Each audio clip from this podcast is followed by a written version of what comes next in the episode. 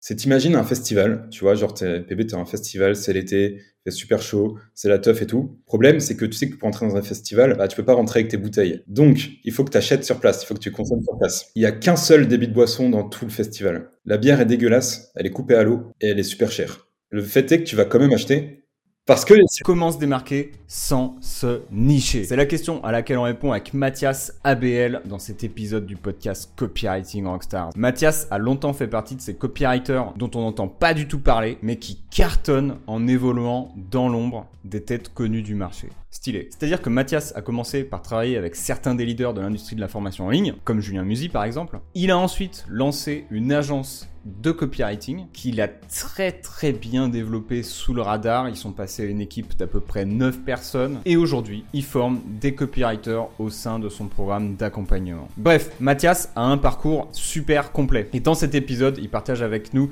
les différentes clés qui lui ont permis de sortir du lot alors qu'il est timide et introverti. Tu vas voir par exemple comment se différencier rapidement quand on se lance sans se nicher sur une cible ou sur un service. Un modèle mental à adopter pour toujours rester à la pointe du marketing et continuer à innover année après année et ainsi faire partie du top 1% des meilleurs marketeurs. Comment vendre des chocs à pic et des Oreos? Parce qu'on vend pas tous les produits de la même manière et savoir ça, ça te permettra d'être bien meilleur que la plupart des copywriters. Ce que tu dois absolument éviter de mettre en avant sur les réseaux sociaux si tu es à la recherche de nouveaux clients en copywriting. Énormément de copywriters font ça alors que ça envoie un signal négatif qui fait fuir les prospects. Le levier le plus important de toute activité de freelance ou d'entrepreneur, si tu développes ce levier, tu n'auras plus jamais peur de manquer de quoi que ce soit. La méthode en trois étapes simples pour trouver des clients en copywriting sans faire de prospection à froid est l'enseignement numéro 1 de Mufasa. Oui, Mufasa du Roi pour construire une activité dont tu n'auras pas envie de divorcer. Je te laisse découvrir tout ça et bien plus dès maintenant dans mon échange avec Mathias ABL. Salut Mathias, est-ce que tu as la grosse forme? Ouais, salut PB. Bah, écoute, la, forme, j'espère que toi aussi. La grosse forme de ouf. Merci de, merci de venir discuter sur, euh, sur le podcast. Merci d'avoir accepté mon invitation. J'ai hâte, j'ai hâte qu'on entre ensemble dans le vif du sujet. Également, également, également. Ça promet. Et bah, tu sais quoi, on va attaquer tout de suite parce que pas plus tard que la semaine dernière, j'étais en train de regarder tes pubs. Euh, elles sont apparues sur mon fil, euh, sur mon fil Facebook. Et dans une de tes pubs, tu, euh, tu as dit que se nicher était probablement la pire chose à faire pour les, pour les copywriters. Est-ce que tu veux me dire pourquoi? Ah, C'est bien, on commence vraiment, vraiment direct. Ah ouais, ah ouais. L'objectif, d'un business, c'est résoudre le problème d'une personne. C'est-à-dire que une personne, elle vient nous voir, elle est à un point A, elle veut aller à un point B, et nous, on va lui apporter la solution, on va lui porter le service, le produit qui va l'emmener du point A au point B. Parce que là, je pense qu'on est, on est d'accord. Et donc, si on fait ça bien, on a un, bon business, quoi, en quelque sorte. Quand on vend un produit, c'est ça qu'on va, ça qu'on va raconter. On va dire à la personne, OK, tu es au point A, et si tu achètes mon produit, tu vas pouvoir aller au point B.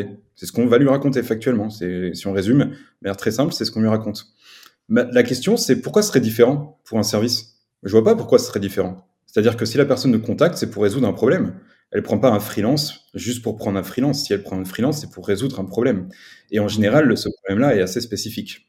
Et donc, pour moi, se nicher n'est pas une bonne idée dans le sens où ce qui intéresse ton client, c'est pas de se dire ah il est spécialisé en immobilier ou euh, c'est un tueur en email. C'est de se dire est-ce qu'il va résoudre mon problème? Et donc pour moi, en fait, un copywriter, il doit se spécialiser non pas sur un service ou une thématique, mais plus sur un problème. Et ça change tout en fait quand, quand on change de paradigme à ce niveau-là, parce que au lieu de réduire ton marché, tu vas l'élargir. Parce que si tu es juste spécialisé, ok, je suis copywriter pour les infopreneurs dans l'immobilier, bah, ton marché il est rikiki en réalité quoi tu vois il y a combien d'acteurs en France ou en francophonie? Il y a peut-être je sais pas 50, 60 acteurs. Sur ces 50, 60 là, je sais pas, il y en a combien qui ont vraiment besoin d'un copywriter et il y en a combien qui cherchent un copywriter actuellement? Je sais pas, 3, 4. Au final, tu réduis de ouf ton marché, alors que si tu te spécialises sur un problème, tu l'élargis considérablement. Si tu te spécialises sur un problème du type euh, générer des sessions d'appel, il y a tous les coachs, tous les ceux qui vendent du étiquette qui ont besoin euh, de résoudre ce problème-là. Et là, ça devient spécifique. Et là, on a une raison de t'appeler. Et je sais pas, tu vois, pour moi, dire que tu es copywriter spécialisé dans l'immobilier, c'est juste en train d'affirmer quelque chose, mais tu t'apportes rien, en fait, en quelque sorte. C'est juste dire, hey, je suis pas si con que ça, on peut bosser ensemble, je peux vraiment, je peux peut-être t'aider. Et c'était dans l'affirmation, et t'es pas en train de dire, j'apporte quelque chose, je peux résoudre un problème. Et c'est pour ça, en gros, que, que, que je dis ça. Donc, pour résumer, c'est contraire à la nature d'un business. Et en deux, c'est parce que tu réduis la taille de ton marché. Et aujourd'hui, mmh. c'est pas forcément une option, étant donné qu'il y a quand même pas mal de copywriters euh, aujourd'hui, quoi, en fait. Quoi. Ok, c'est hyper intéressant d'avoir ton retour parce que moi j'ai vraiment la, philosophie inverse qui est vraiment niche-toi jusqu'à ce que ça fasse mal ou comme tu le dis spécialise-toi aussi jusqu'à ce que ça fasse mal. Et du coup ça c'est intéressant qu'on qu'on en discute. Quand tu dis par exemple un problème effectivement des problèmes les business ils en ont plein. Maintenant si euh, si je me mets dans, dans les bottes d'un copywriter qui euh, qui se lance il se dit bah techniquement les problèmes de mes clients c'est quoi? C'est qu'ils ont probablement pas assez de ventes du coup, toi, comment tu, euh, comment tu préciserais en fait les différents problèmes sur lesquels ils peuvent se, positionner? En fait, pour moi, le copywriter, il doit faire du copywriting pour lui-même. C'est-à-dire que la première chose qu'il va faire, c'est de la recherche. Mmh Et donc, il faut aller rechercher le problème spécifique, précis, que tu veux résoudre et que tu as envie de résoudre et que tu peux résoudre. Parce que, par exemple, bah, tu prends, tu disais un copywriter qui débute. S'il dit qu'il va résoudre un problème de vente, bah, c'est très large et factuellement, c'est peut-être pas vrai, tu vois. C'est-à-dire que moi, le premier client avec qui j'ai travaillé en tant que copywriter, c'était Julien Musy. Il m'a pas contacté pour un problème de vente, il faisait 3 millions d'euros. euh, c'était pas, pas ça le problème. Le problème, c'était optimiser les conversions sur toutes les étapes du tunnel. C'est-à-dire que grosso modo, il y avait 4, 3, 4 étapes dans le tunnel, je me rappelle plus, mais on va voir ça. Publicité vers LP, LP vers euh, VSL webinaire, je sais plus. Ouais webinaire vers session d'appel et euh, les relances email entre tout ça. Et puis de l'appel, euh, enfin de la réservation de l'appel jusqu'à la, session euh, téléphonique avec le closer. Donc en réalité, il y a plus, plus, il y a 4-5 étapes. Et en fait, quand tu optimises de 1 ou 2% sur chaque étape du tunnel, ça fait à la fin, en bout de course, beaucoup plus d'argent pour le business, tu vois. Et donc mon métier, c'était pas augmenter les, c'était pas vraiment augmenter les ventes parce que j'apportais pas des ventes, c'était le closer qui vendait. Moi, je vendais pas je faisais réserver les appels et j'optimisais les conversions sur toutes les étapes du funnel. Parce que même si j'amène pas plus d'appels, peut-être je peux les amener pour moins cher. Ou alors je peux amener plus d'appels. Ça va dépendre comment on voit le truc et comment tu veux te préciser, te spécialiser euh, euh, là-dessus, tu vois. Ça répond bien, tu vois, ce que, c'est, euh, c'est une super bonne remarque là, ce que ce que tu viens de faire, laquelle j'avais j'avais jamais vraiment vu la chose comme ça. Quand tu as dit au pire, si je peux pas te faire avoir plus d'appels, je peux te les avoir, je peux te les faire euh, pour moins cher. Et ça, c'est super intéressant puisque j'ai encore eu un prospect là cette semaine qui, euh, qui m'a contacté justement pour ce problème-là. C'est ok, c'est cool, mais euh, mais on veut baisser nos coûts. Et c'est vrai que ça, ça fait partie, ça fait partie du taf quand la personne fait de la pub. Donc donc ouais, c'est une c'est une super bonne remarque. Et est-ce que tu as d'autres problèmes en tête où tu peux te dire, OK, le copywriter, il peut aller chercher cette problématique-là pour ses clients, si toi, tu en as déjà vu par rapport aussi au copywriter? Que tu accompagnes, des choses où tu te dis, OK, moi, c'était les appels, mais il y a aussi ça, ça, ça, ça, ça, tu vois. Bah, en fait, la réponse, en vrai, c'est infini, tu vois. Parce que plus tu, si plus tu rentres dans, dans quelque chose de précis, plus tu peux trouver des problèmes. Et puis, le monde évolue. Le business évolue, donc il y a toujours des nouveaux problèmes. Parce qu'un entrepreneur sans problème, ça n'existe pas, en fait. Euh, tous les entrepreneurs ont des problèmes. Et souvent, d'ailleurs, c'est intéressant parce que quand tu es copywriter, tu débutes, tu te dis, bon, je vais gagner euh, tant d'argent et à partir de là, je serai heureux et tout ira bien, etc. En fait, non, tu auras juste des nouveaux problèmes. Peut-être certains seront moins relous à, répondre, à résoudre. Mais ou quoique, quoique, tu vois, je sais pas, ça dépend. Hein. Des fois, je me dis, putain, quand j'étais, alors j'ai jamais été vraiment salarié, mais peut-être un, un, tout petit peu, c'était un job étudiant. Et je me disais, bon, bah, c'est vrai que c'était cool, tu vois, tu finis ta journée, tu regardes Netflix, tu te prends pas trop la tête, quoi. Donc c'était, euh, c'était cool aussi en quelque sorte. Maintenant, je regarde ça. Bon, tu m'aurais dit ça il y a trois ans, je fais mon ta gueule, Mathias, je viens de faire de l'argent. oui, c'est clair qu'il y a un peu des. Ouais. ouais. Pour, résoudre les problèmes, franchement, même là, tu vois, je peux en trouver. Tu vois, si on continue sur notre exemple, bah, tu peux te dire, OK, moi, je vais pas t'optimiser tes conversions à l'entrée du tunnel. Par contre, je vais te travailler le back-end, quoi, tu vois. Ou je vais te faire des, je vais te faire tes séquences d'upsell, je vais te faire tes, je vais te, ou de downsell et je vais t'aider à développer ça.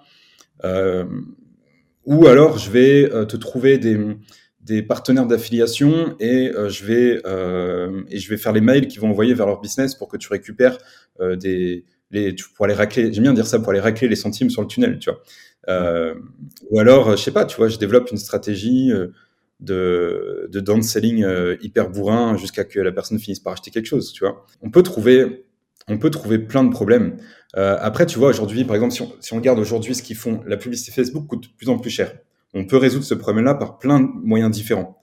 Soit tu améliores les pubs pour qu'elles aient plus d'engagement et que le coût d'acquisition baisse, soit tu fais, tu augmentes le panier moyen, soit, enfin, tu vois, tu vois le truc, il y a une tonne de possibilités juste pour résoudre ce problème-là. Il y a plein de solutions possibles et imaginables. Mais tu peux dire aussi qu'est-ce qu'ils font aujourd'hui le marché? Le marché aujourd'hui, ce qu'ils font, c'est euh, du setting. Euh, Peut-être je peux préciser pour les gens qui savent Ouais, pas trop bien que tu précises. euh, les setters. En fait, les setters, c'est des closers qui, au lieu d'attendre juste l'appel, ils vont générer eux-mêmes la réservation d'appel. Donc souvent, ça se passe sur des groupes Facebook ou sur des conversations privées, que ce soit sur LinkedIn ou Instagram ou, euh, euh, Facebook. Et donc le setter, il va aller parler aux gens et va essayer de les avoir en appel directement. Donc c'est lui, il va nourrir lui, enfin il va aller chercher lui-même ses appels en fait. Et donc ça, c'est ce que fait le marché pour résoudre le problème d'acquisition client, notamment parce que Facebook Ads, le prix a augmenté. Bah, on pourrait dire, OK, les setters, du coup, ils vont devoir écrire, ils vont devoir peut-être faire des posts, ils vont peut-être se créer un branding personnel. Et ben peut-être moi, je peux être un copywriter qui peut aider les setters. Soit les setters euh, per- directement, soit une entreprise qui embauche des setters et qui les setters, ils ont besoin d'écrire, de créer du lien. Enfin bref, tu vois, je te donne un exemple, personne fait ça, tu vois. Ça n'existe pas, mais je te donne un exemple. C'est juste quand tu commences à mettre ces lunettes de te dire, OK, quel problème je vais résoudre. Bah, Mhm. première étape, c'est que tu vas essayer de comprendre ton marché, exactement comme fait un copywriter qui bosse pour un client, c'est comprendre ton marché, qu'est-ce qui se passe, euh, l'histoire, ce qui- les problématiques actuelles, les problématiques futures, et c'est tout comprendre vraiment de manière assez holistique, 360. Et puis après, tu dis, OK, là, je vois un problème, je peux le résoudre, je sens que je peux le faire. Et euh, c'est suffisamment spécifique, précis et puissant pour que des gens payent pour ça, en fait, en quelque sorte. Parce qu'après, il y a des problèmes que tu peux résoudre qui vont être super difficiles. Mais si toi, tu es copywriter et tu débutes, bah, euh, c'est peut-être trop dur, tu vois. Tu vas pas avoir des- une grosse satisfaction client, quoi. Alors que si tu prends un problème qui est tout petit, vraiment un tout petit problème, qui est, bah, même si tu débutes, tu peux très vite devenir expert de ce problème-là et Mhm. tout cartonner, en fait. Juste parce que tu deviens bon sur ce truc précis, quoi. Et euh, euh, tu vois, je, vais- je vais te donner un exemple. Quand je faisais de la publicité Facebook, je me suis lancé et je me suis, j'avais pas de sous pour m'acheter une formation. Donc, ce que je faisais, Ouais. c'est que je lisais les articles de blog de Danilo Duchesne, euh, que tu connais bien. Quel beau gosse. euh, franchement, Qui n'a pas lu ces euh, articles, quoi? si, ja- si jamais, si jamais il écoute, merci quoi, parce que ça m'a, à un moment donné, ça m'a, ça m'a aidé quoi, vraiment quoi, profondément. Et en fait, la publicité Facebook en soi, c'est facile et difficile. Tout dépend de où tu te situes. Si tu fais de la publicité Facebook pour des commerçants qui scale à de, de ouf, bah il faut un sacré bagage technique quoi. Mais par contre, si tu fais ça pour une petite entreprise locale où il n'y a pas de concurrence, bah en vrai, c'était genre ultra facile pour moi. J'avais juste à créer la publicité. Je mettais un objectif euh, bateau, même je mettais même pas conversion, c'est pour te dire, tu vois, parce que je sais que tu connais pub. Euh, je mettais même pas conversion, je mettais trafic. C'est-à-dire les trucs les plus. Je mettais un budget de 5 euros par jour parce que euh, mes clients, je les, je les hookais comme ça en disant que ça coûtait pas cher et tout. Et ça apportait des résultats de malade mental. Mm. Et parce qu'il n'y avait pas de concurrence en fait. Et moi j'étais nul en fait, je savais même pas ce que je faisais, tu vois, genre j'étais en mode, ok, je teste des trucs, je sais pas trop où je vais, est-ce que je comprends pas trop à 100% le, le, bordel? Et en fait ça marchait de ouf. Mais parce que le problème que j'essaie de résoudre, il n'était pas très compliqué en réalité, tu vois. Et tu vois, pour la petite histoire, pour terminer sur euh, le truc avec Danilo, ça m'a permis de quitter mon, c'est ce qui m'a permis de quitter mon job et d'être euh, libre à l'époque. C'était il y a plus de deux ans, trois ans, je me perds dans les dates. Et, euh, et le soir où j'ai lâché, le dernier soir de boulot, où j'étais pion dans un lycée, j'étais payé 600 balles et le dernier soir, il faisait une conférence dans ma ville. Danilo. C'était la première, ouais, c'était Ah sa ouais. première conférence de toute sa vie. Et moi, j'habitais à Rennes, en Bretagne, et lui, il était à Bruxelles. et c'était le, soir même, genre magnifique. Et, et du coup, j'ai pas eu l'occasion d'aller lui parler. Mais euh, du coup, si peut-être, comme je sais que tu le connais, peut-être il écoutera ce podcast. C'est l'occasion pour moi de. Ah bah ouais, de je vais direct. Direct. Danilo, beau gosse, quoi. Putain. Beau gosse. Son blog euh, magique. Ouais, grosse, grosse. euh, que pour le coup, il se la donne. C'est des conversations qu'on a tout le temps d'ailleurs avec Danilo. Je fais, mais mec, comment tu, comment tu fais en fait? Comment tu fais? Je veux dire, t'as une agence et t'arrives à sortir des articles d'enculés comme ça. Comment, euh, comment tu fais? Et c'est juste, euh, c'est juste une machine. Du coup, ouais, je te rejoins en fait. je te rejoins. On a deux philosophies qui sont, on va dire, un peu quelque part semi semi différentes puisqu'on se rejoint sur la même chose. Moi, par exemple, je vais recommander aux copywriters de effectivement se nicher jusqu'à ce que ça fasse mal. Mais euh, il y a ce nicher, mais tu peux aussi te spécialiser en fait. Et toi, c'est euh, c'est quelque part ton davantage la philosophie que tu, que tu rejoins, c'est tu te spécialises sur un problème ultra précis. Tu as dit que c'était un petit problème. C'est un petit problème, euh, ça peut être un petit problème pour nous qui sommes un peu, euh, un peu formés, mais pour le client, ça reste un truc, je sais pas comment, comment on fait, quoi, comme toi, comme tu disais sur les Facebook Ads. Donc c'est euh, super pertinent. Non, mais c'est vrai que tu as bien dit, c'est deux philosophies et les deux fonctionnent. Hein. Il n'y a pas de, il y a aucun problème. C'est comme je sais que euh, c'est peut-être un sujet qu'on abordera, c'est sur la prospection par email. Moi, j'y crois pas du tout à ce truc-là. Aussi bien, euh, enfin court terme, si, mais j'y crois, mais encore, ça a discuté. Et il y en a qui, qui, font à fond et ça marche très très bien pour eux en fait. Et personne n'a raison, personne n'a tort en fait. C'est juste une vision. Et il y a des gens qui vont souscrire à la mienne et, d'autres pas. Et en fait, c'est pas grave, on s'en fout en fait. Et euh, personne n'a raison et personne n'a tort. Enfin, c'est comme ça que je vois les choses.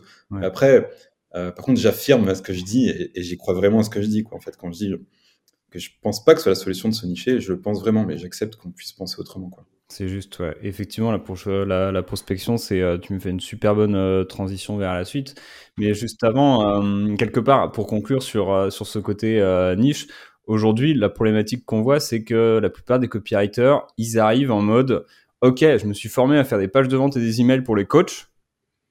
Euh, Mathias, du coup, c'est sympa. Moi, je veux bien me fixer sur des problèmes, mais je sais rien faire d'autre en fait. Qu'est-ce que, du coup, qu'est-ce que je fais quoi? En gros, la, tu dis la, personne, elle l'a fait une fois, et puis du coup, euh, elle sait pas faire autre chose. Euh, pour beaucoup de copywriters, ils sont fixés là-dessus, tu vois, parce qu'il y a énormément de formations qui vont t'enseigner la page de vente, l'email, très très souvent dans le domaine infoprenariat, parce que bah, techniquement, c'est juste le business model des infopreneurs de vendre la formation. Donc, tu arrives dans cet univers, tu pas au courant qu'il y en a 10 000 autres, ce qui est complètement normal. Euh, du coup, dans cette situation où je me dis, OK, comment euh, moi qui connais quelque part que les pages de vente et les emails pour, euh, pour coach et pour formateur, qu'est-ce que, hum, qu'est-ce que je peux faire pour aller chercher d'autres problèmes? Comment je peux identifier d'autres problèmes? Comment je peux me former pour les résoudre? Qu'est-ce que, hum, qu'est-ce que je peux faire euh, Je commence sur l'idée de te former.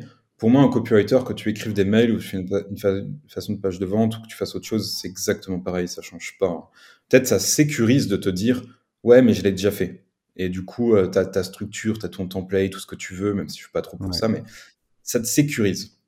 Et bah, l'entrepreneuriat, c'est prendre des risques. Donc, euh, au moment où tu te dis, euh, même si je suis pas trop sûr, tu peux y aller quand même. Je vais raconter une histoire. J'étais en, en, sur mon groupe Facebook, on, est, on avait ce matin Vincent Robin, que tu connais du coup aussi PV. Ah bah oui. Et,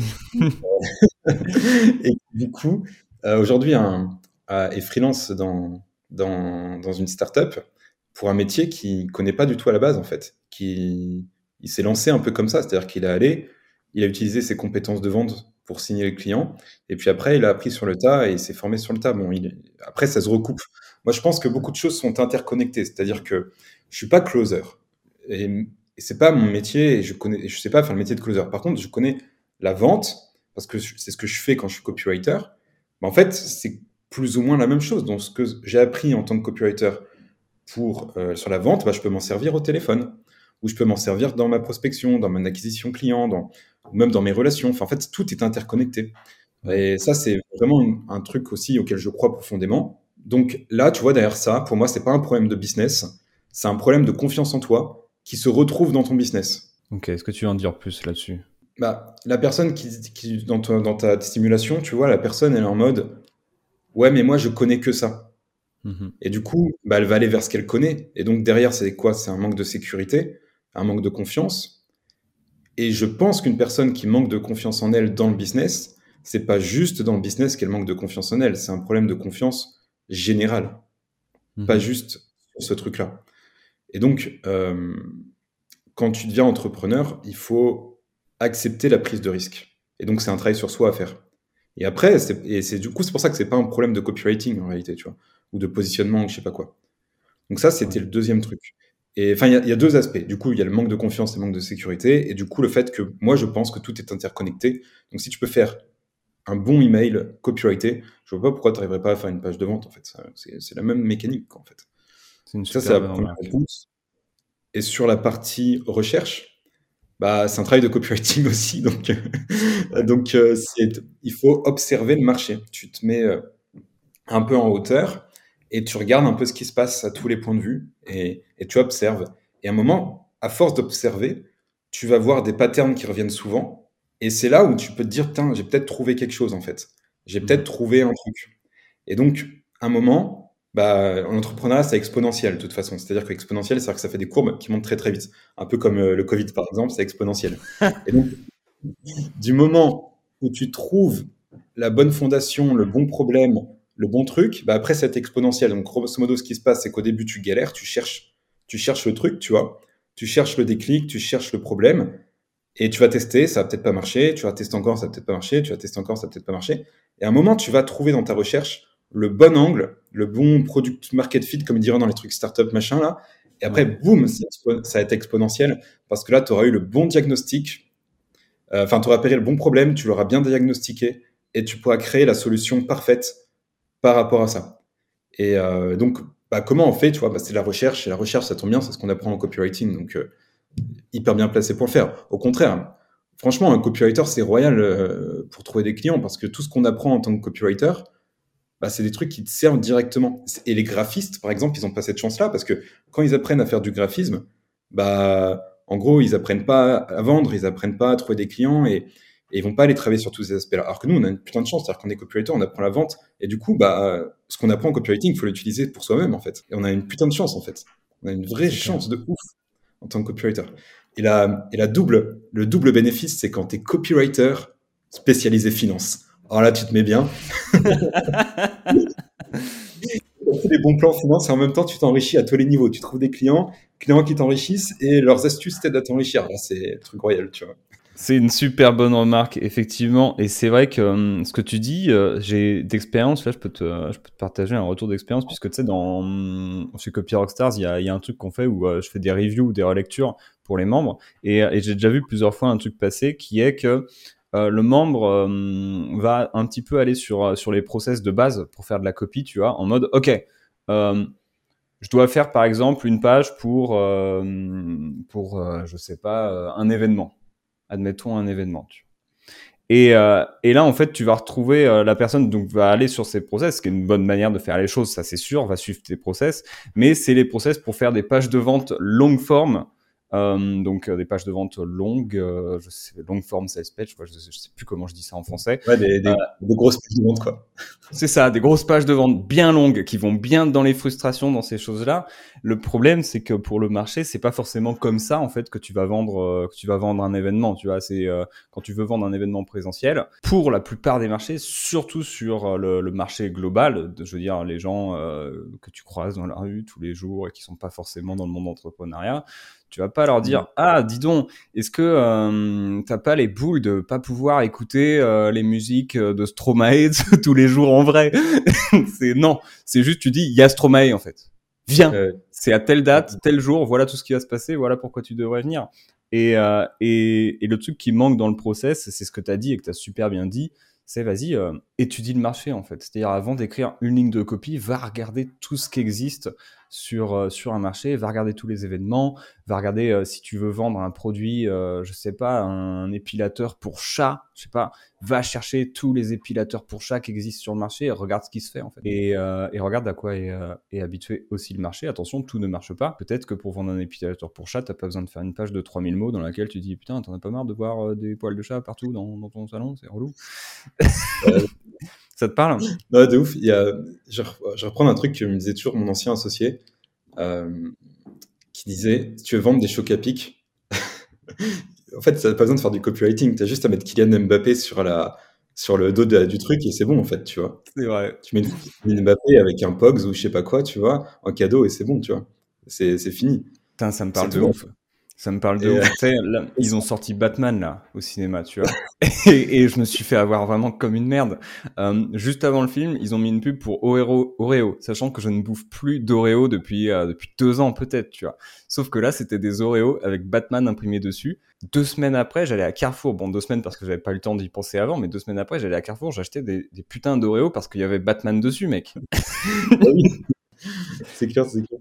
Mais c'est vrai que là, ce que tu disais, c'est un point intéressant, c'est le manque de flexibilité, tu vois aussi. Tu fais ta recherche et après, tu utilises les principes et c'est les principes que tu dois utiliser et pas les techniques. Les techniques, on, on s'en fout. Et c'est vrai que des fois, je vois des trucs complètement décalés. C'est-à-dire que tu vois des posts euh, copyrightés pour vendre des trucs, mais c'est pas de copywriting. Enfin, ouais, je, je, vois, je vois bien ce que tu veux dire. Je n'arriverai pas à aller plus loin sur cette réflexion, mais Je vois, je vois, je vois totalement ce que tu veux dire.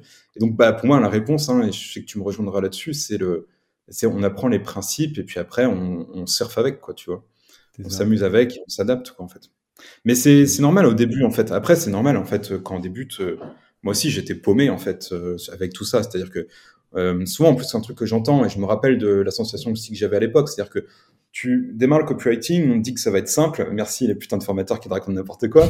Et, et après, hein, tu arrives là et tu penses que c'est bon, tu vas apprendre ton truc et c'est terminé, quoi. Et en fait, non, tu te retrouves dans un monde sans fin où dès que tu apprends un truc, tu viens de te contredire avec autre chose, qui elle-même se contredit avec bidule, et tu ouvres une porte, il y en a encore trois autres, et encore trois autres après derrière, et, c'est juste sans fin, et après, t'es, et après, t'es paumé de ouf, quoi, tu vois, en fait. Et, c'est, c'est vrai, c'est dur, c'est dur par rapport à ça, le, le copywriting. Et puis, en plus, on a un truc où on n'a vraiment pas de bol, c'est que c'est très difficile d'avoir du feedback. Alors, du coup, il y a des programmes comme le tien qui donnent qui donnent du feedback et ça c'est cool parce que c'est vraiment est-ce qu'ils ont besoin les, les copies qui, qui débutent? Et c'est pour ça nous aussi on, on en donne. Mais on n'a pas mais même c'est pas suffisant parce qu'un closer par exemple il a de la chance. C'est-à-dire que le feedback il a au direct. Et c'est binaire. C'est oui ou c'est non. Le mec au téléphone il dit c'est oui ou c'est non. Et nous on sait pas en fait. Et la page de vente ça se trouve elle va pas convertir parce que c'est pas parce que ta headline est nulle ça se trouve. C'est pas parce que ton lead est mauvais. Ça se trouve elle va juste pas convertir parce que T'as une liste éclatée. Ah, c'était la nouvelle lune, tu vois, et puis euh, les gens, ils n'achètent pas le soir de la nouvelle lune, tu vois. Ouais. non, je plaisante, mais, mais, en gros, il y a tellement de facteurs, en fait. Et du coup, on se perd, et puis il y a tellement de facteurs, et tellement de concepts, tellement de trucs à se comprendre. C'est dur, en fait. C'est super dur. Et, euh, et pourquoi je partis là-dessus, je sais plus, mais en tout cas, oui, c'est normal. Enfin, ouais, je voulais juste être, juste peut-être rassurer les gens, leur dire que c'est normal. Et nous, ça nous semble simple aujourd'hui, peut-être aujourd'hui. Enfin, c'est pas simple, c'est dur tous les jours. Le copywriting, c'est galère tout le temps. Mais en tout cas, c'est vrai que c'est plus facile quand. Mais c'est parce que ça fait, ça fait longtemps. Tu vois, moi, ça fait trois ans que je m'y intéresse et un an et demi que j'en fais vraiment à fond. Et toi, ça fait pareil autant de temps, je pense, que bébé, euh, que tu es là-dedans. dans, dans, les, dans les 3-4, ouais. C'est normal, avec tout ce temps, à force d'en bouffer tous les jours. Euh, enfin, voilà, je pense que tu en as pris au petit déjeuner, à midi, avant de te coucher, euh, même le dimanche, même, le, même le jour de la messe. Toujours, toujours. Et ça, c'est vrai que hum, techniquement, c'est ce que, ce que j'avais fait quand, quand je me suis lancé. C'était tous les jours, j'écrivais un email, tous les jours, je lisais une lettre de vente des années, euh, des années 60. Et j'ai bouffé ça pendant 90 jours, quoi. J'ai recopié 3-4 mm. euh, pages de vente à la main, mais j'ai arrêté au bout de la quatrième parce que je commençais à avoir mal à la main et que quand même, au bout d'un moment, ce serait bien d'aller chercher de la thune plutôt que, que brasser du papier. Mais euh, consommer, consommer, consommer, regarder ce qui se fait, découvrir un marché, creuser dans le marché, juste pour, euh, pour se passionner du truc, quoi. Ça, mm. je te rejoins carrément là-dessus. Et là, tu as, dit, as dit plein de choses. Il y a un truc qui qui est intéressant sur, sur la confiance en soi. Je vais revenir là-dessus. Juste avant, euh, petite anecdote euh, qui peut être intéressante que j'ai reçue là, euh, cette semaine. sur ce qu'elle t'a dit, effectivement, ça peut ne pas vendre en raison d'événements extérieurs. C'est important de regarder ce qui se passe dans le monde lorsque lorsqu'on vend parce que souvent les entrepreneurs ils sont là les œillères les œillères les œillères moi je, vis dans un monde dans lequel tout le monde il est beau tout le monde il est gentil sauf que dans ce même monde il y a le Covid il y a la guerre en il y a la guerre en Ukraine et, euh, et c'est le bordel en fait. Et ça, c'est important de regarder parce que ça va influer euh, sur les ventes. Tu prends aux États-Unis, quand il y avait eu la période euh, Black Lives Matter, pendant un mois et demi, personne en ligne, quasiment, sur en tout cas dans le monde euh, infopreneur, ne faisait de marketing. C'était pas le moment quoi. Et, mmh. et là, j'y pense parce qu'un entrepreneur est venu me voir cette semaine en me disant Hey bébé, je vais faire un lancement là, c'est les élections dimanche. Est-ce que tu penses que c'est une bonne idée que je fasse mon webinaire dimanche? Bah, pas forcément en fait, tu vois, parce que dimanche c'est quand même TF1 qui euh, qui gagne quoi. Donc euh... ouais, non, ils mettent son visiteur après à 21h, j'ai vu ça. Ah ouais? Ah putain. Bon bah comme quoi, il pouvait faire son webinaire alors. C'était la première fois, genre ils vont pas faire de soirée spéciale sur euh, en tout cas c'est sur TF1 et on mettre les visiteurs à la place à 21h, je trouve ça trop drôle. Ah ouais, on en est vraiment là. Bon, on va pas rentrer sur la politique parce qu'après ça va ça va fâcher du monde non, mais tu as, raison. En tout cas, oui, c'est vrai qu'il y a le momentum qui est très, très important et qui est une notion hyper importante. Si euh, on vient d'annoncer le Covid, et eh ben, euh, il y a certains trucs que tu peux vendre et qui vont faire un carton, et d'autres, les gens, ils ont rien à foutre. Quoi. Donc, euh, le momentum, ouais, c'est un, un élément hyper important. Et on le voit bien, d'ailleurs, ceux qui sont dans la finance, quand le Bitcoin, par exemple, il va grimper, bah, tout d'un coup, ils vont faire plein de ventes, les formateurs en crypto. Et quand, le crypto, et quand la crypto baisse, c'est bah, tout d'un coup, ah putain, c'est bizarre, hein, comme moi, ils font des, des, des, trucs comme ça, tu vois, c'est chelou. Bah ouais, c'est le momentum, quoi. Et moi, je l'ai bien vu quand, enfin, j'ai vraiment appris ça quand je travaillais, quand je faisais de la publicité Facebook, je travaillais majoritairement avec des salles de sport. Et euh, alors, février, ça allait, mais mars, avril, mai, juin, juillet, août, c'était là, t'as rien qui rentre, quoi, tu vois. Fais tourner des pubs, j'avais des coûts d'acquisition qui étaient dégueulasses. Et puis on arrive entre fin décembre, euh, début janvier, jusqu'à mi-février, et puis en fin août à fin septembre, ah, carnage, quoi. Carnage, carnage.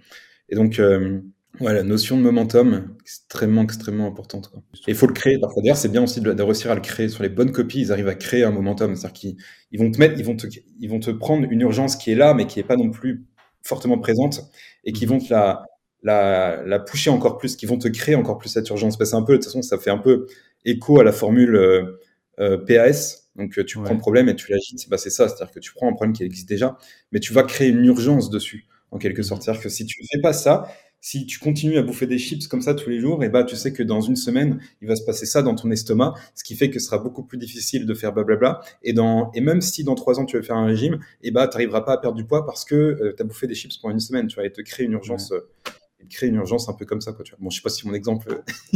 non mais ça me parle. Ça, me parle. Et même au-delà de ça, effectivement, tu peux utiliser ce qui se passe dehors pour aussi euh, le créer sur, sur ta copie. Alors, c'est souvent quelque chose qui va avoir un an de, de durée de vie. Mais là, tu prends l'exemple du Covid, où euh, il y en a pas mal qui se sont fixés dessus, ça a cartonné. Bon, après, euh, chacun met, met son éthique où il veut. Mais où mm. aussi, en même temps, tu as les business de survivalisme qui ont explosé.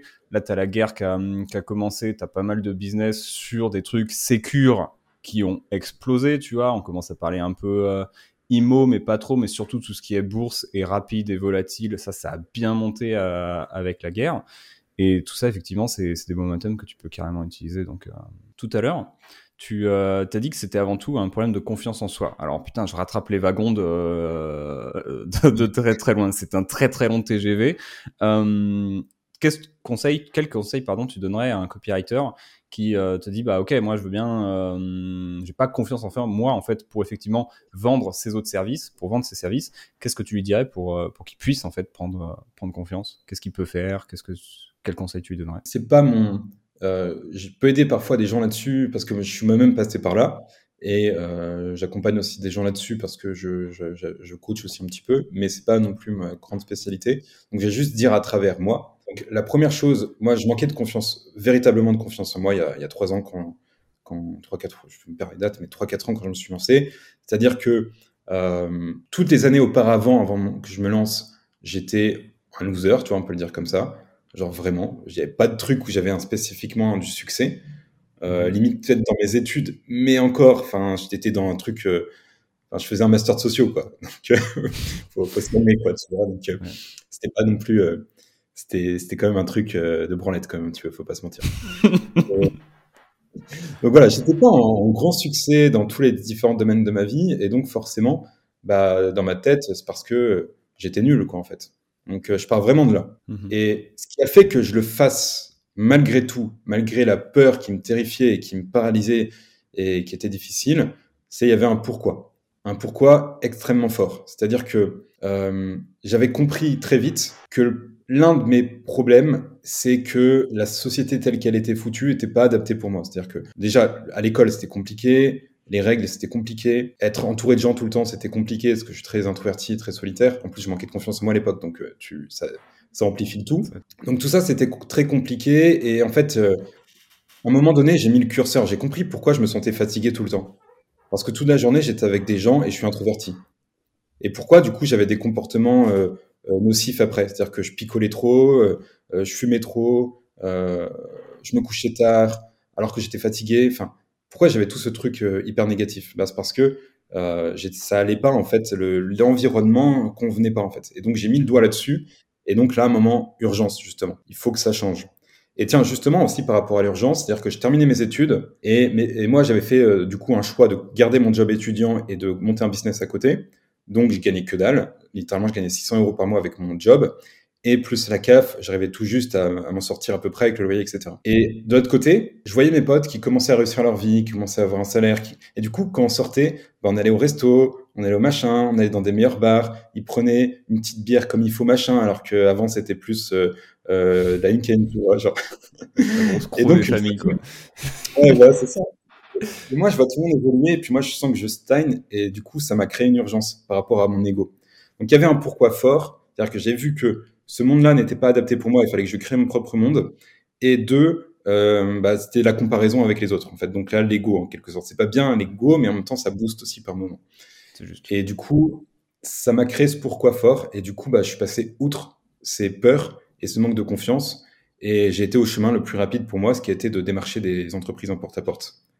Et je ah te jure que ça m'a pris trois semaines déjà pour. Alors, quand j'ai émis l'hypothèse que j'allais le faire, ça m'a pris trois semaines pour me décider.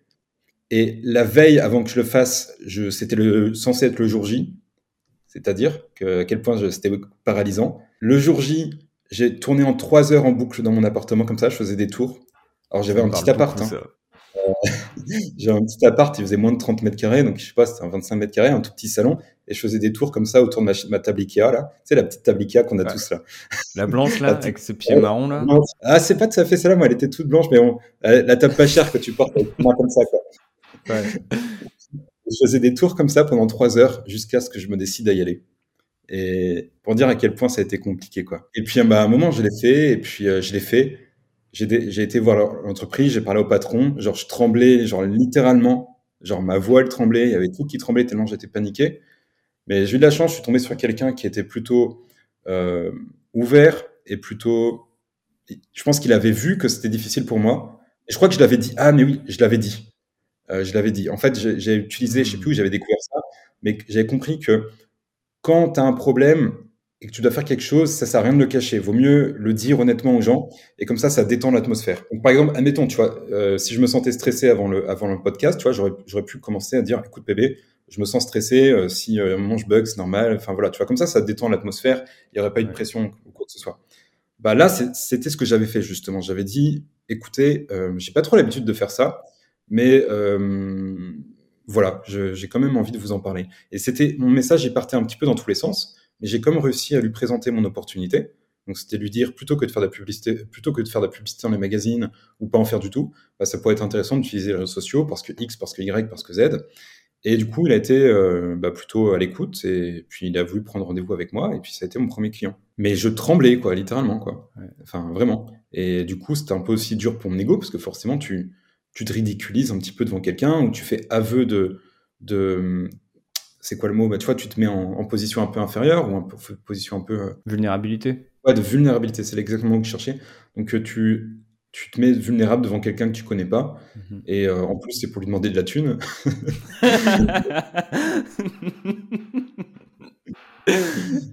Mais voilà.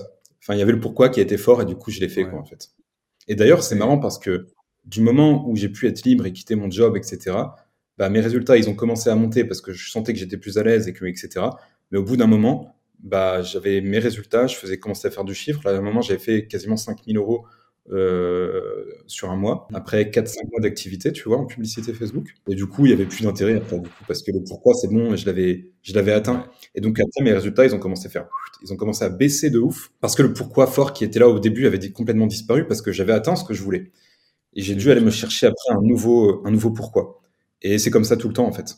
Comme ça, tout le temps, tout le temps, tout le temps. Quoi. Ça, c'est une super bonne remarque. J'ai vécu la même chose sur, euh, bah, t'atteins une zone de confort, en fait, et après, bah, t'es dans ton confort, t'es dans ton confort, sauf qu'au bout d'un moment, le confort, ça se casse la gueule et, euh, tu t'en mords les doigts. C'est, euh, ça me parle tellement, mec, ce que t'as partagé sur, sur tourner dans ton appart. Moi, j'ai fait pareil pour aller, pour le premier porte-à-porte que j'avais fait pour un client où je suis passé, genre, trois ou quatre fois devant la devanture de son, mmh. c'était une salle de sport avant d'aller lui parler. Mais du coup, comment t'as, hum, est-ce que toi, il y a une pensée, un truc que tu t'es dit, un déclic que tu as eu, qui a fait que tu es sorti de faire des tours de l'appartement et tu as été frappé à cette porte en fait? Ouais, je pense, en fait, je pense qu'il y en a plein. Et euh, bah, tu dois bien voir comme tu l'as vécu aussi. Donc il y a pas mal de choses. Donc c'est un moment tu te dis, bon allez Mathias, ça, fait trois heures, tu perds ton temps. Un moment, vas-y, quoi, on n'en parle plus et, et, tu feras autre chose après. Au moins fais-le une fois et je sais pas, tu vois des trucs comme ça. Euh, se rappeler du coup le pourquoi, vraiment le bien le visualiser et bien le, matérialiser, ça, ça aide aussi. Et euh, il y a un truc que je faisais aussi pas mal, c'était, et je le fais toujours d'ailleurs, ça marche bien chez moi en tout cas, c'est un, un, truc, euh, comment on appelle ça, un truc de récompense, tu vois. C'est-à-dire que tu fais le truc, enfin, tu visualises la récompense, et puis après tu dis, mhm. bon, d'abord je fais ça, et uniquement si je le fais, je pourrais, euh, non, c'est la petite carotte, quoi, tu vois. Et ça marche bien chez moi. Bah, on en a parlé quand j'étais intervenu dans ton, dans ton groupe avec tes clients. Le, le mercredi, par exemple, pour moi, c'est devenu le jour sacré. Tu vois, les chrétiens, c'est le dimanche et, les musulmans, c'est le vendredi. Euh, moi, c'est le mercredi. C'est le jour des enfants, donc c'est sacré parce que je suis un enfant. Et euh, du coup, le mercredi, c'est la journée où je fais ce que je veux. Personne n'a le droit de me dire ce que je vais faire. Donc, si j'ai envie de rester euh, en robe de chambre, en peignoir ou, en pyjama jusqu'à midi et manger des chocs à pic, bah, j'ai le droit parce que c'est mercredi, c'est le jour sacré. Et qu'il y a Kylian sur la boîte, c'est ça. et du coup, pour, euh, pour, euh, pour l'obtenir, je dois avoir performé lundi, mardi, et mardi, je dois avoir terminé tout ce que je, je m'étais mis comme objectif.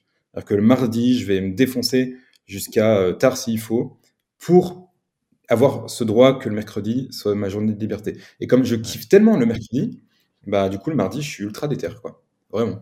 Et je fonce. Donc ça, c'est ce qui marche chez moi. Mais après, il faut repérer mais c'est pour ça, en fait, c'est chacun différent et donc il faut tester ce qui marche pour soi. Et pour le savoir, il faut le tester. Et donc, euh, bah, tester des choses et ça revient un peu, ça referme, enfin, ça, ça, ça, revient un peu au même. De toute façon, dans le business, il faut tester des trucs pour avoir des résultats. Pour tester, il faut passer au-delà de sa peur. Euh, pour savoir ce qui marche pour toi, pour passer au-delà de ta peur, il faut faire des tests. Donc en fait, au bout d'un moment, tu es bloqué, tu vois. C'est-à-dire, c'est une équation, il n'y a pas d'autre résultat que juste fais-le, quoi pour pas citer Nike. Et hum, c'est intéressant, du coup, euh, tu, me fais tu me fais encore une deuxième fois, mec, une, une super transition.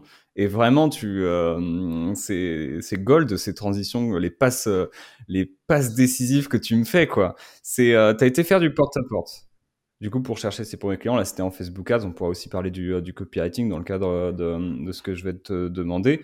Tu euh, as dit tout à l'heure que la prospection par email, pour toi, c'était vraiment euh, c'était un non. Même si tu, tu, dis effectivement oui, ça peut marcher, mais pour toi, c'est un non. Euh, qu'est-ce qui t'amène à, à, penser ça? Je dirais, alors, ouais, je vais préciser, parce que j'ai été un peu fort au début. Ah, c'est bien, c'est le, le pour capter l'attention. J'ai fait un petit ouais. dans ton podcast. Tu vois, de prospection, c'est de la merde. Il faut surtout pas en faire, sinon vous risquez de, des choses incroyables si vous le faites.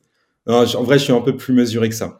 Euh, disons que euh, déjà, moi, je le conseille pas aux gens qui m'écoutent parce que moi, je l'ai pas fait. Donc, euh, mmh. je vais déjà parler de ce qui a marché pour moi. Mais maintenant, si on y réfléchit bien, on peut se demander, OK, là, sur 2021, on a eu genre un boost de croissance du nombre de copywriters disponibles sur le marché. Et grosso modo, c'est toujours le 20-80.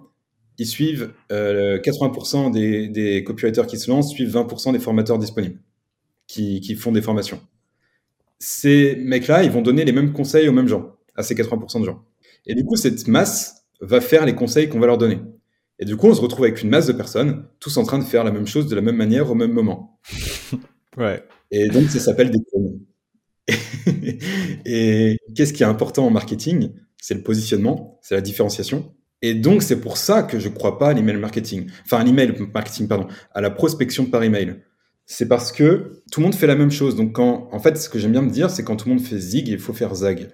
et si tout le monde fait de prospection par email, c'est qu'il est temps de faire autre chose. Maintenant, je dis pas que ça ça marche pas. Ça marche sûrement très très bien. Et on a peut-être qui performent là-dedans. Aucun souci par rapport à ça. Et d'ailleurs, je serais très intéressé un jour de discuter avec des copywriters qui performent là-dedans. Euh, si d'ailleurs tu t'en connais PB, moi je serais ravi de, de, de, discuter avec eux parce que je trouve ce sujet hyper intéressant malgré tout. Mais en fait, voilà, là, le problème, c'est que c'est plus facile, et ça, c'est important. En vrai, là, vraiment, je prends un ton grave. Euh, c'est le moment-là. Je vais le répéter deux fois parce que c'est important. Ouais, voilà. C'est plus facile d'être différent que d'être le meilleur. Et donc, vaut mieux faire quelque chose de différent des autres que d'essayer d'être le meilleur à envoyer des emails de prospection. Parce que c'est plus difficile d'être le meilleur que d'être différent. Et en fait, moi, c'est exactement ce que j'ai fait quand je faisais de la prospection euh, physique. C'est-à-dire que, euh, pareil, j'avais repéré une opportunité, parce qu'il y a des formateurs qui disaient, vas-y, fais de la publicité Facebook pour des business locaux, c'est super, etc., etc. Le problème, c'est qu'ils disaient tous, fais bah, justement de la prospection par email, fais du, euh, du, de la prospection par Messenger, par LinkedIn, euh, fais des tunnels de vente, va sur Malte. Enfin, il y avait tous ces conseils déjà à la base, en fait. Et le problème, c'est que bah, du coup, j'ai testé, tu vois, mais ça marchait pas trop. Parce que je savais pas, en fait, comment faut faire. Bien, en tout cas. Et à chaque fois, quand j'avais des gens qui me répondaient, ils me disent Oh, mais j'en ai marre, là, vous êtes tous en train de me, me, me prospecter pour me demander ça avec votre publicité Facebook, euh, vous me cassez les couilles, en fait. Je recevais des retours un peu comme ça. Mhm. Et, et, du coup, à un moment, j'ai compris, mais il faut que je fasse ce que personne ne fait ou ce que personne ne veut faire. Et du coup, c'est là où j'ai été, et c'est pour ça que je me suis lancé dans le démarchage, parce que, en porte-à-porte, parce que personne ne le faisait. Et il y avait une grosse barrière à l'entrée en plus, parce qu'il faut, faut, être, euh, faut avoir envie de le faire, faut vraiment avoir envie d'y Faut, être déter. Et, donc, c'est ça, en fait, mon sujet par rapport à la prospection par email. Je sais que ça peut marcher. Je dis juste que si tout le monde le fait, bah, ça devient un peu compliqué, quoi, en fait. Quoi. Tu penses quoi, toi, PB Je serais curieux d'avoir ton avis là-dessus. Bah moi mec, euh, il y a une partie complète de ma d'une de mes formations sur la prospection par email. Donc autant te dire que je suis euh, je suis très friand de la chose. Après c'est une clé parmi les différentes pour, euh, pour prospecter. Et la prospection par email, oui, mais effectivement pas n'importe comment. C'est-à-dire que même quand tu prospectes par email, c'est tu suis la règle que tu as donnée. Tu fais pas comme tous les autres en fait. Tu fais une prospection qui est quali, et, euh, et, qui est stylé et qui est différente du reste en fait tout simplement. Donc mm. ça fait le ça fait le framework euh, QSD, ce qui est un framework euh, quali euh, stylé et différent, mais du coup ça marche pas donc on va pas le garder. mais mais c'est ça le truc. Et après comme toi, je recommande je recommande aussi massivement de aller voir les clients en fait. toi, tu as fait le porte-à-porte, j'avais fait la même chose pour les premiers. Ensuite, c'est aller à des événements et c'est être présent effectivement là où ils sont. Donc, quelque part, comme toi, je suis partisan de tous, à condition de faire différent des autres. Dis-toi, euh, j'ai retrouvé là, euh, j'ai fini mon déménagement et j'ai retrouvé un t-shirt que je portais en 2000, euh, en 2000, début 2020, je crois. J'allais à des, événements avec ça, il y avait marqué copywriter et j'avais écrit ça à la main. C'était nul, c'était dégueulasse, c'était moche, mais ça se remarquait et les mm. gens se disaient ah il est copywriter, c'est quoi? C'est intéressant à parler avec lui. Et c'est comme ça que tu, tu, te différencies. En fait, c'est comme les mecs qu'on voit sur Facebook, sur LinkedIn qui rajoutent copywriter sur leur profil, mais tout le monde le fait en fait. Et toi, t'as été le premier à le mettre, mais sur ton t-shirt, tu vois, c'est trop drôle. C'est ça. C'est excellent. Mais sur un t-shirt, admettons, tu vois, sur Facebook, c'est un truc que, que je recommanderais jamais parce que ça, c'est clairement synonyme de je cherche des clients, euh, j'ai la dalle et j'ai mis copywriter dans mon. C'est comme euh, à l'époque où j'étais comédien, c'était les comédiens qui faisaient ça. Sur ton profil Facebook, euh, Pierre-Baptiste Poncelin, comédien mais en fait on s'en fout. Et, euh, et tout ce que ça dit sur toi c'est que du coup t'as pas de contrat. Et du coup c'est pas euh, c'est clairement pas quelque chose que tu veux mettre euh, que tu veux mettre en avant. Je comprends qu'on fasse l'erreur parce que du coup plein de monde le fait. On se dit peut-être que ça marche. En outre là c'est euh, l'inverse. C'est vraiment pas c'est vraiment pas ce qui est recommandable. Et d'ailleurs par rapport à ce qui est recommandable Qu'est-ce que toi, au-delà de cette prospection par, par email, qu'est-ce que tu vas recommander pour quelqu'un qui se dit Ok, ça y est, j'ai la dalle, je veux me bouger, je veux aller chercher ses clients? Ouais. Euh, bah dans les fondations, je pense qu'on est tous les deux d'accord sur le fait qu'il faut être euh, se différencier. Ah, ça, c'est un point important. Maintenant, comment Parce que c'est bien beau une fois qu'on l'a dit, c'est le c'est le, le, comment, et c'est là où on peut avoir chacun un peu sa façon de faire qui va être un peu différente. Et donc c'est cool. Je savais pas que tu proposais la prospection par email. Il faudra qu'on en discute euh, euh, tout à l'heure après. Euh, donc moi sur le comment, pour un il y a, pour moi, il y a plusieurs façons de faire. Donc, on a parlé déjà d'une chose au tout début, c'était se spécialiser sur un problème spécifique où tu vas être le seul à te positionner là-dessus. Mm-hmm. Tu vas te créer en fait, et ce que tu vas aller chercher, c'est la foule affamée en fait. C'est-à-dire que il n'y a pas besoin. J'aime bien prendre cet exemple. C'est t'imagines un festival, tu vois, genre t'es, PB, t'es un festival, c'est l'été, c'est super chaud, c'est la teuf et tout. Et problème, il y a des, y y a concerts de ouf, tu vois, il y a des gros, du gros rock, euh, du rap et tout, il y a tout ce que tu veux, tu vois, tu t'éclates avec tes potes et tout. Problème, c'est que tu sais que pour entrer dans un festival, bah, tu peux pas rentrer avec tes bouteilles. Donc, il faut que tu achètes sur place, il faut que tu consommes sur place. Problème, il y a qu'un seul débit de boisson dans tout le festival. La bière est dégueulasse, elle est coupée à l'eau et elle est super chère. Le fait est que tu vas quand même acheter, je pense. Cette bière Parce que c'est le seul. Et il y a une foule, euh, pas affamée, mais du coup une foule assoiffée. Et c'est un peu l'exemple, je crois que c'était Gary Albert, je sais pas, j'ai un doute, mais qui disait, euh, qui donnait ses données à ses élèves. Euh, c'est quoi le T'as un restaurant qui fait des burgers, c'est quoi l'avantage compétitif? Tu peux en choisir un, tu prends lequel? Et tout le monde disait, ouais, le meilleur resto, le meilleur emplacement, machin. Il disait non. Là où il y a une foule affamée.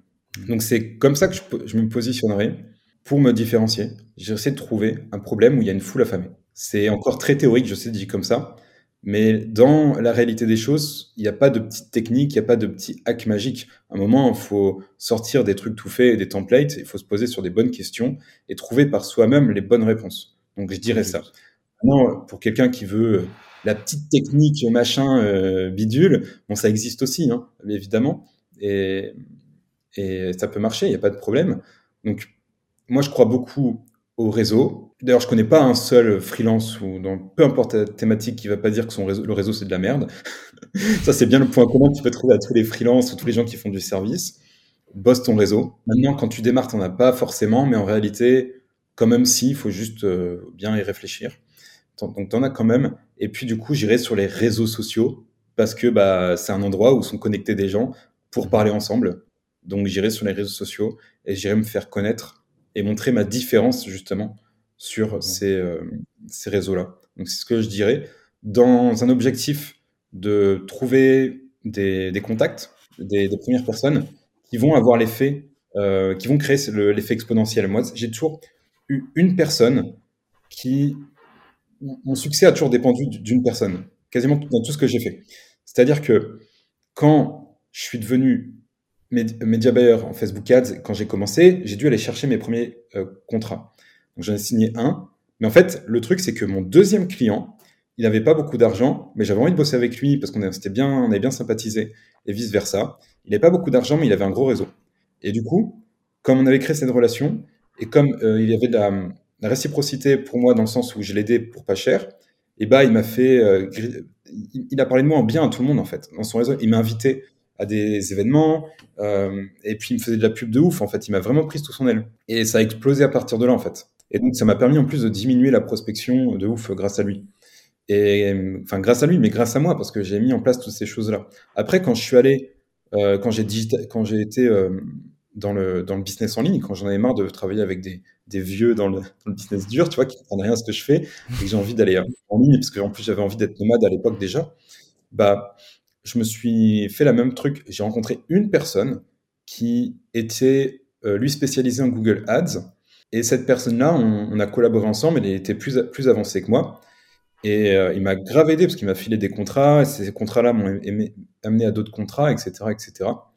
Et puis après, euh, quand j'hésitais à me lancer en tant que copywriter, ça me faisait envie, mais j'avais un peu le syndrome de l'imposteur par rapport à ça. Bizarrement, je l'avais pas pour la publicité Facebook, alors que j'étais clairement un imposteur. Et là, pour le copywriting, j'avais le syndrome de l'imposteur parce que dans, dans mon échelle de valeur, le, copywriting, c'était le truc ultime, c'était mm. c'était incroyable, c'était pour les dieux, tu vois, genre c'était un truc de ouf.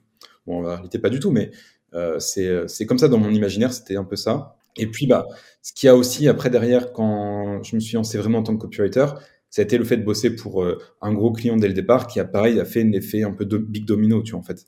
Et donc euh, il faut définir quel va être euh, ton big domino et puis tout faire pour le pour le faire tomber et en fait juste parfois juste faire tomber ce domino là, c'est pour ça qu'on appelle le big domino, ça déclenche une, avalanche de, de, trucs cool qui se passent pour toi en fait.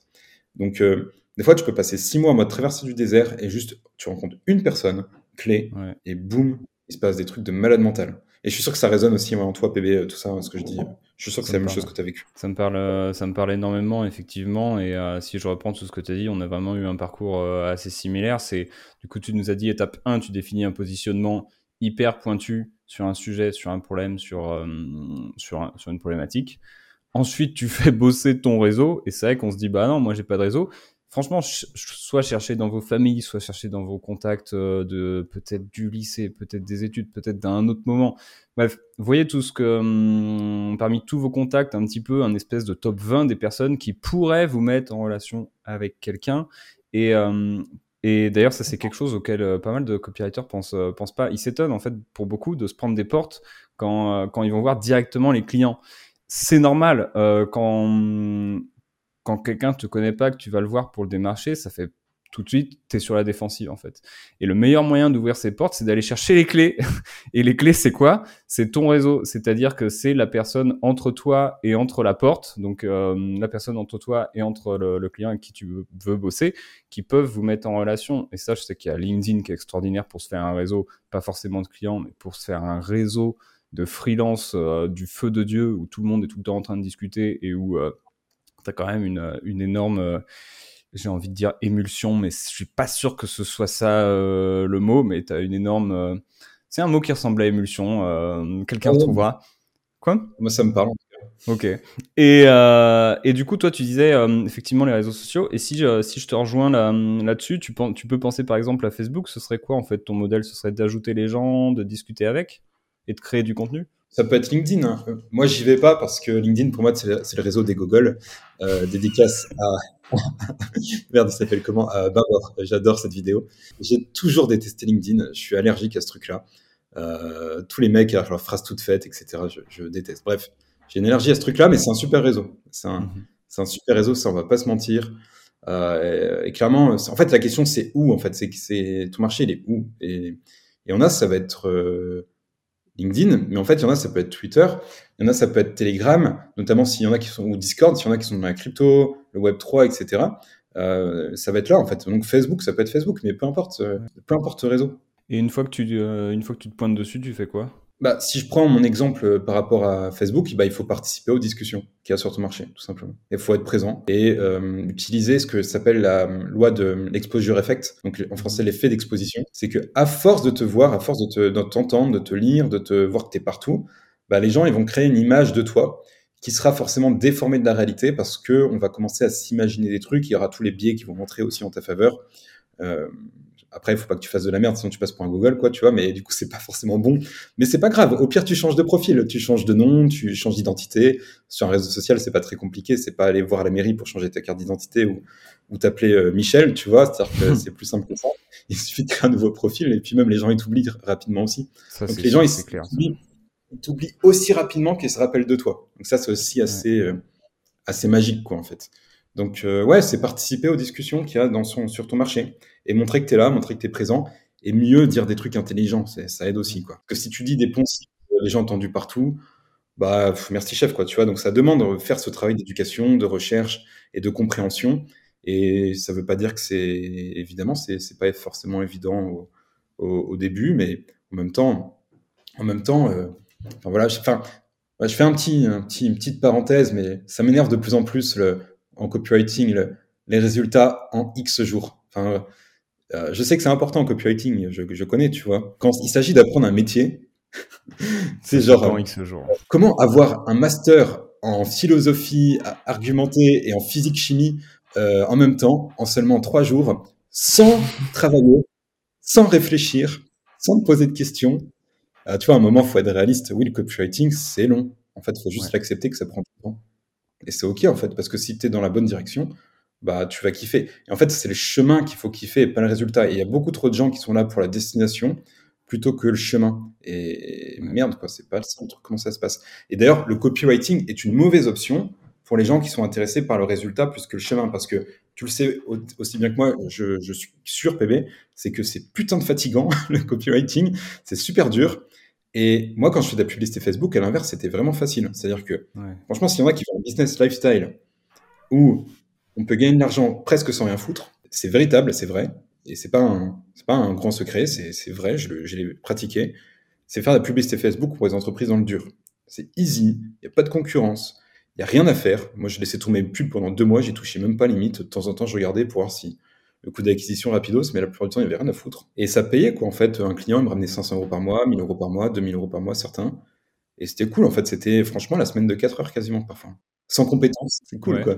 Et tu penses que c'est encore valable aujourd'hui en 2022 compte tenu de, du, euh, du, bordel que c'est maintenant? Le, Comme je suis plus dedans, je vais pas, je vais pas trop affirmer en mode sûr de moi, mais je hmm. pense que oui, parce que dans, dans, dans, les entre, entreprises au niveau local, j'ai pas l'impression qu'il y a beaucoup d'entreprises qui font de la publicité. Alors, je suis plus en France depuis un bout de temps, donc je sais pas trop comment ça se passe, mais euh, j'ai pas l'impression qu'on voit tout le temps de la publicité dans une ville moyenne. Par exemple, peut-être à Paris, je sais pas. mais si on prend la ville où j'habitais avant, euh, Rennes, je vois jamais d'entreprise locale faire de la publicité pour leurs produits, leurs services à Rennes. Très rare. En tout cas, quand j'y étais, je pense qu'aujourd'hui c'est pareil. Euh, peut-être je me trompe encore une fois, mais donc, donc ça, ça veut dire que c'est facile parce que tu as le first move advantage, donc l'avantage d'être le premier. Et donc, même si tu n'es pas le meilleur juste parce que tu es le premier, tu refs la mise. Et d'ailleurs, pourquoi les dropshippers, il y a 5 ans, ils ont fait une tonne de thunes avec des produits de merde livrés en 90 jours? C'est pas parce que c'est des génies du marketing, c'est juste parce que c'était les premiers. Hmm. Euh, c'est tout, en fait. Imagine, tu es le seul mec sur Tinder. oh là là, là, tu te fais plaisir. c'est, euh, as raison sur, euh, sur ce que tu dis, même moi, là, sur Nice, j'ai été targeté deux fois par des entreprises niçoises. Et c'est tout, en fait, sur Facebook. Donc, euh, deux fois, j'ai vu des pubs et c'était pour des événements qui avaient lieu aussi dans d'autres euh, endroits en France et via des boîtes qui étaient très dans le digital.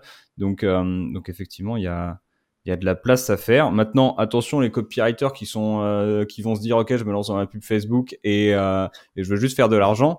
Bah, vous pouvez arrêter tout de suite euh, l'écoute de ce podcast en fait, parce que on est là, oui, pour faire de l'argent, mais euh, mais pour faire du copywriting et juste kiffer, comme tu as dit, euh, kiffer le process quoi. Si si je reboucle ce que tu as dit tout à l'heure avant qu'on avant qu'on qu'on conclue, puisque ça fait un petit moment qu'on discute, tu donc t'arrives sur les réseaux et euh, si je regarde concrètement, moi j'aime bien les process, tu vois, j'aime bien ça, j'aime bien qu'on me dise un peu les trucs. C'est, euh, ce serait quoi? Ce serait, j'imagine, faire des posts, discuter avec les gens, aller dans des groupes, ou est-ce que ce serait autre chose, ou est-ce que c'est pas du tout ça, ou est-ce que c'est ça? La vraie target, c'est pas de faire des posts, c'est pas de parler à plein de gens, c'est trouver les bonnes personnes.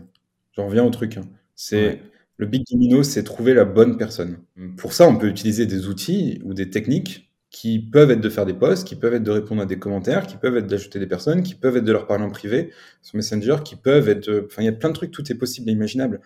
Euh, donc, euh, on garde cet objectif-là en tête. Il faut que je...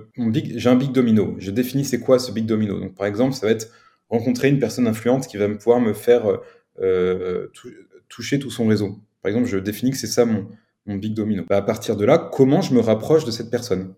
Comment j'arrive à l'atteindre? Effectivement, il y a le moyen de la prospection, ou il y a d'autres moyens qui est juste d'être présent sur les réseaux sociaux et se faire connaître en fait en quelque sorte et faire de la visibilité. Euh, donc ça peut notamment effectivement par euh, ajouter des personnes, aller leur parler, faire des posts, répondre à des commentaires, faire des trucs comme ça. Mais peu importe en fait, peu importe. Euh, j'ai fait très peu de posts moi au final. tout peut se passer en, tout peut se passer en coulisses aussi, tu vois. C'est-à-dire que juste euh, avec des petites conversations. Maintenant, il faut trouver une accroche pour aller parler aux gens. C'est-à-dire qu'on va pas aller parler aux gens en mode euh, Allez, euh, donne-moi de l'argent, donne-moi de l'argent, donne-moi de l'argent, fais-moi croquer à ton réseau, fais-moi croquer à ton réseau. Non, il faut une, il faut une raison d'aller, d'aller leur parler, une raison spécifique. Et on, utilise pour, on peut utiliser pour ça aussi des, des, des principes d'influence où on peut juste. Bah, être quelqu'un de cool en fait aussi. Juste s'intéresser sincèrement à la personne, comment se faire des amis, on peut lire ce bouquin-là. J'essaye de lire une fois tous les ans, euh, comme influence et manipulation, parce que tout est là-dedans. Et après, voilà, on... ça que j'ai. Mais en fait, j'ai pas de, j'ai pas de, vraiment de, de, process tout fait, tu vois. C'est-à-dire que c'est comprendre la, le principe. Et après, tu, trouves, c'est comme, tu trouves plein de techniques en fait. C'est exactement comme le truc du problème dont on parlait tout à l'heure. Tu vas trouver un problème, il y a plein de façons de le trouver en fait. Je pense que c'est à chacun de tester des choses et de trouver son propre chemin pour y arriver. Et le chemin de chaque personne va être différent.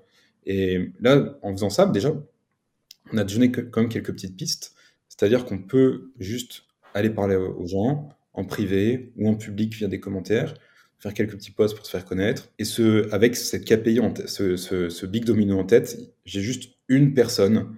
C'est comme dirait ClickFunnels, uh, you're just one funnel away, ou uh, Gary, Gary, Albert, you're just one sales letter away.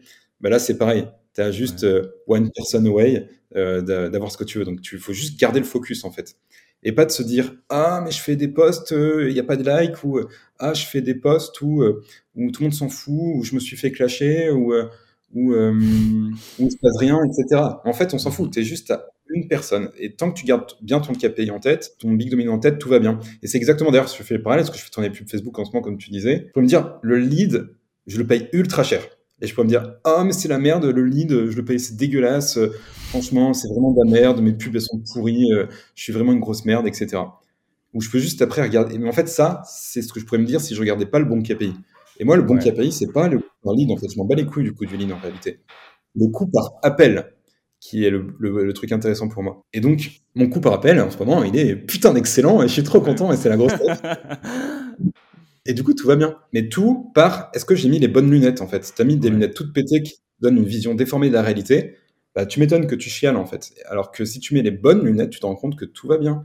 Et euh, tu es juste à une personne de euh, développer ton réseau et que tout se passe bien pour toi. Parce que c'est factuel ce que je raconte, c'est ce qui s'est passé pour moi à plusieurs reprises, c'est ce qui s'est passé pour toi aussi, tu l'as dit, tu vois. Donc, euh, donc ouais, c'est juste mettre les bonnes lunettes. Mec, déjà merci infiniment pour ce partage. Et, et merci infiniment pour ce moment parce que ça fait déjà plus d'une heure. Qu'on discute et j'adore ces moments, mec. Je pourrais continuer à parler avec toi pendant deux heures, mais au bout d'un moment, on va finir par plus pouvoir articuler tellement on va être, euh, tellement on va être lessivé. Et, euh, et du coup, je te jure, j'avais tellement d'autres sujets que je voulais voir avec toi. C'est pas des conneries. Et c'est pour ça que c'est l'heure de mon call to action des familles. Il est connu, il est réputé. Euh, il y a d'autres sujets que je veux aborder avec toi. Vraiment, je sais que tu as, lancé une agence et je suis super que savoir comment ça se passe. Je sais qu'il y a une question qui revient souvent d'ailleurs chez les copywriters quand on, tu nous l'as partagé tout à l'heure, tu es pas mal introverti, c'est comment tu fais pour gérer des appels de vente en fait, euh, des appels de vente et des appels clients quand tu es introverti. Ça, c'est des sujets que j'aimerais beaucoup qu'on discute et aussi qu'on discute de sujets plus, euh, plus copiques concrets. Donc, ce que je te propose, ça va être de venir dans un, dans un futur épisode, mais juste avant, j'ai ce fameux call, euh, call to action. Donc, toi qui nous écoutes ou toi qui nous, euh, qui nous regarde, ce que je t'invite à faire, c'est t'abonner à ce podcast ou à la chaîne YouTube si tu nous regardes euh, sur YouTube, de lui mettre 5 étoiles sur Apple Podcast ou sur Spotify, de laisser un avis dans lequel tu dis que tu veux que Mathias revienne sur le podcast et dans lequel tu lui poses une question à laquelle tu aimerais qu'on réponde euh, dans un futur épisode. Et, et nous, on t'enregistrera ça si on a si on a feu les demandes. Ok pour toi? Au top. Maintenant, Mathias, à nous deux, j'ai trois dernières questions pour toi et je te jure, je me refraine de t'en poser 10 000 autres parce que je suis chaud patate. S'il y avait un truc que tu aurais aimé savoir plus tôt, ce serait quoi? Ah merde, euh, putain, c'est genre des questions trop difficiles à répondre. J'aimais bien l'interview jusque la PV. ah désolé, merde, ça devient dur, putain. Trois questions là, je pense que ça me faire chier. Après, tu vas me demander ma citation favorite, là, je le sens là, putain, merde. ok, euh, qu'est-ce que j'aurais aimé savoir plus tôt euh, J'aurais aimé savoir que la clé, c'était d'apprendre à me connaître. Euh, parce qu'avant, je pensais, enfin, je pensais pas que c'était intéressant ou je me posais même pas la question, tout simplement en fait. Mhm. Et en fait, tout s'est débloqué d'un coup, comme par magie, quand j'ai appris à mieux me connaître. Parce que quand j'ai appris à mieux me connaître, j'ai commencé à prendre des meilleures décisions par rapport à moi-même. En fait, dire juste un truc tout con, mais comprendre ce que ça veut dire être introverti. Je savais pas ce que ça voulait dire réellement en fait. Et d'ailleurs, je crois qu'il y a plein de gens qui savent pas vraiment ce que ça veut dire. Être introverti, c'est pas être timide, c'est deux choses différentes. Être introverti, c'est quand ton énergie euh, se perd ou se disperse quand tu es avec des gens. Au contraire, elle se régénère quand tu es seul. Et un extraverti, c'est l'inverse. C'est quelqu'un qui a besoin de personnes autour de soi pour se rebooster et qui seul va euh, perdre en énergie. Et donc juste ça, ça m'a permis de comprendre et de mieux gérer mon emploi du temps. Par exemple, euh, bah, j'ai commencé à comprendre. Mais c'est pour ça que quand je voyais des gens toute la journée, le soir, je me sentais fatigué, alors que bah, ça allait en fait. Et du coup, j'ai changé ma mon truc. J'ai arrêté de voir des gens euh, tout court. je J'ai arrêté de voir des gens le, le matin ou l'après-midi. Ah oui, et, et par exemple, euh, je sais pas, par exemple, le fait que euh, j'étais un peu introverti, parfois je peux faire un peu d'anxiété sociale ou des choses comme ça. Avant, bah, le fait, par exemple, d'aller faire des courses, c'est con, mais ça me prend beaucoup d'énergie. Mhm. Et j'ai compris que le matin, c'était le moment où j'arrivais le mieux à travailler. Et bah, du coup, j'ai tout simplement arrêté de faire des courses le matin, en fait. Ça, je l'ai compris il n'y a pas hyper longtemps, tu vois. Euh, parce que j'ai compris, j'ai mis un mot sur le fait que comment je me ressentais quand il y avait des gens en groupe. Alors c'est pas, c'est pas hyper cool savoir que je fais de l'anxiété un petit peu sociale, mais ça c'est pas la fin du monde, tout va bien, je vous rassure. Euh, c'est juste que c'est comme ça.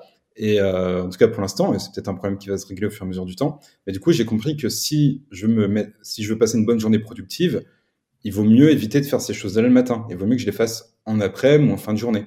Euh, comme ça, je suis pas claqué après, ou c'est pas la, reprise du travail est pas trop difficile, quoi, en fait, après. Donc c'est ouais, c'est ce que j'aurais aimé savoir, c'est apprendre à me connaître. La seule chose que je savais avant, c'est ce que j'ai, c'est savoir ce que j'aimais pas. C'est déjà pas mal et c'est un, une première étape de savoir ce que tu veux pas. Mais euh, c'est pas suffisant. Il faut aussi savoir ce que tu veux et qui tu es en fait, et de pas l'oublier pour citer euh, Mufasa. C'est juste, je te rejoins, euh, je te rejoins de ouf. Il y a beaucoup de copywriters qui oublient de se poser la question. Oui, on veut la liberté. Oui, on veut cette vie où on gagne de, l'argent selon nos conditions. Oui, on veut quitter euh, notre taf. Mais aussi dans la nouvelle activité qu'on va prendre, qu'est-ce qu'on veut pas? C'est une question qui est aussi euh, à la fois qu'est-ce qu'on veut et qu'est-ce qu'on veut pas. Concrètement, c'est des questions qui sont hyper importantes à se poser. Ouais, c'est pas sexy, mais pourtant c'est ça qui rapporte vraiment de l'argent en fait. Parce que ça te permet d'être aligné, donc être dans plein d'énergie, d'être en forme, et euh, du coup d'attirer les gens à soi, parce que bah, les gens, ils veulent travailler avec vous, parce que vous leur donnez de l'énergie, en fait, aussi. C'est que tout ça, c'est des transferts d'énergie, en fait. Même l'argent, c'est un transfert d'énergie aussi. Enfin, tout est un transfert d'énergie, mais je ne vais pas rentrer dans un truc euh, physique quantique, je sais pas quoi, là. Deuxième question pour toi. s'il y a quelque chose que tu aurais aimé avoir fait plus tôt ou alors euh, quelque chose que tu aurais aimé avoir fait différemment avant, ce serait quoi? Honnêtement, euh, c'est un peu la réponse que je pense que tu auras à chaque fois quand tu poses cette question, qu'on entend souvent, mais c'est que je regrette pas ce que j'ai fait parce que si j'avais pas fait, si j'avais pas passé par ce chemin-là, je serais pas là que je suis aujourd'hui. Et c'est ce que j'ai envie de répondre, tu vois, euh, en mode réponse toute faite, mais auquel je pense vraiment. Euh, après, ah si, il y a un truc que j'aime pas chez moi et que du coup j'ai arrêté aujourd'hui, c'est d'être jugeant. C'est-à-dire,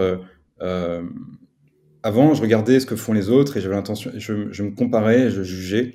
Et c'est quelque chose que euh, j'ai compris à quel point c'était stupide. Déjà parce qu'on, tant qu'on n'a pas le point de vue interne, on ne sait pas vraiment pourquoi les gens ils agissent de cette manière-là. Donc ça sert à rien de les juger sans l'entièreté des enfin sans tout savoir en fait. Et en fait, ça m'a paralysé parce que moi-même j'avais peur d'être jugé. Et c'est effet miroir dans le sens où moi je juge les autres et du coup je fais rien parce que j'ai peur d'être jugé.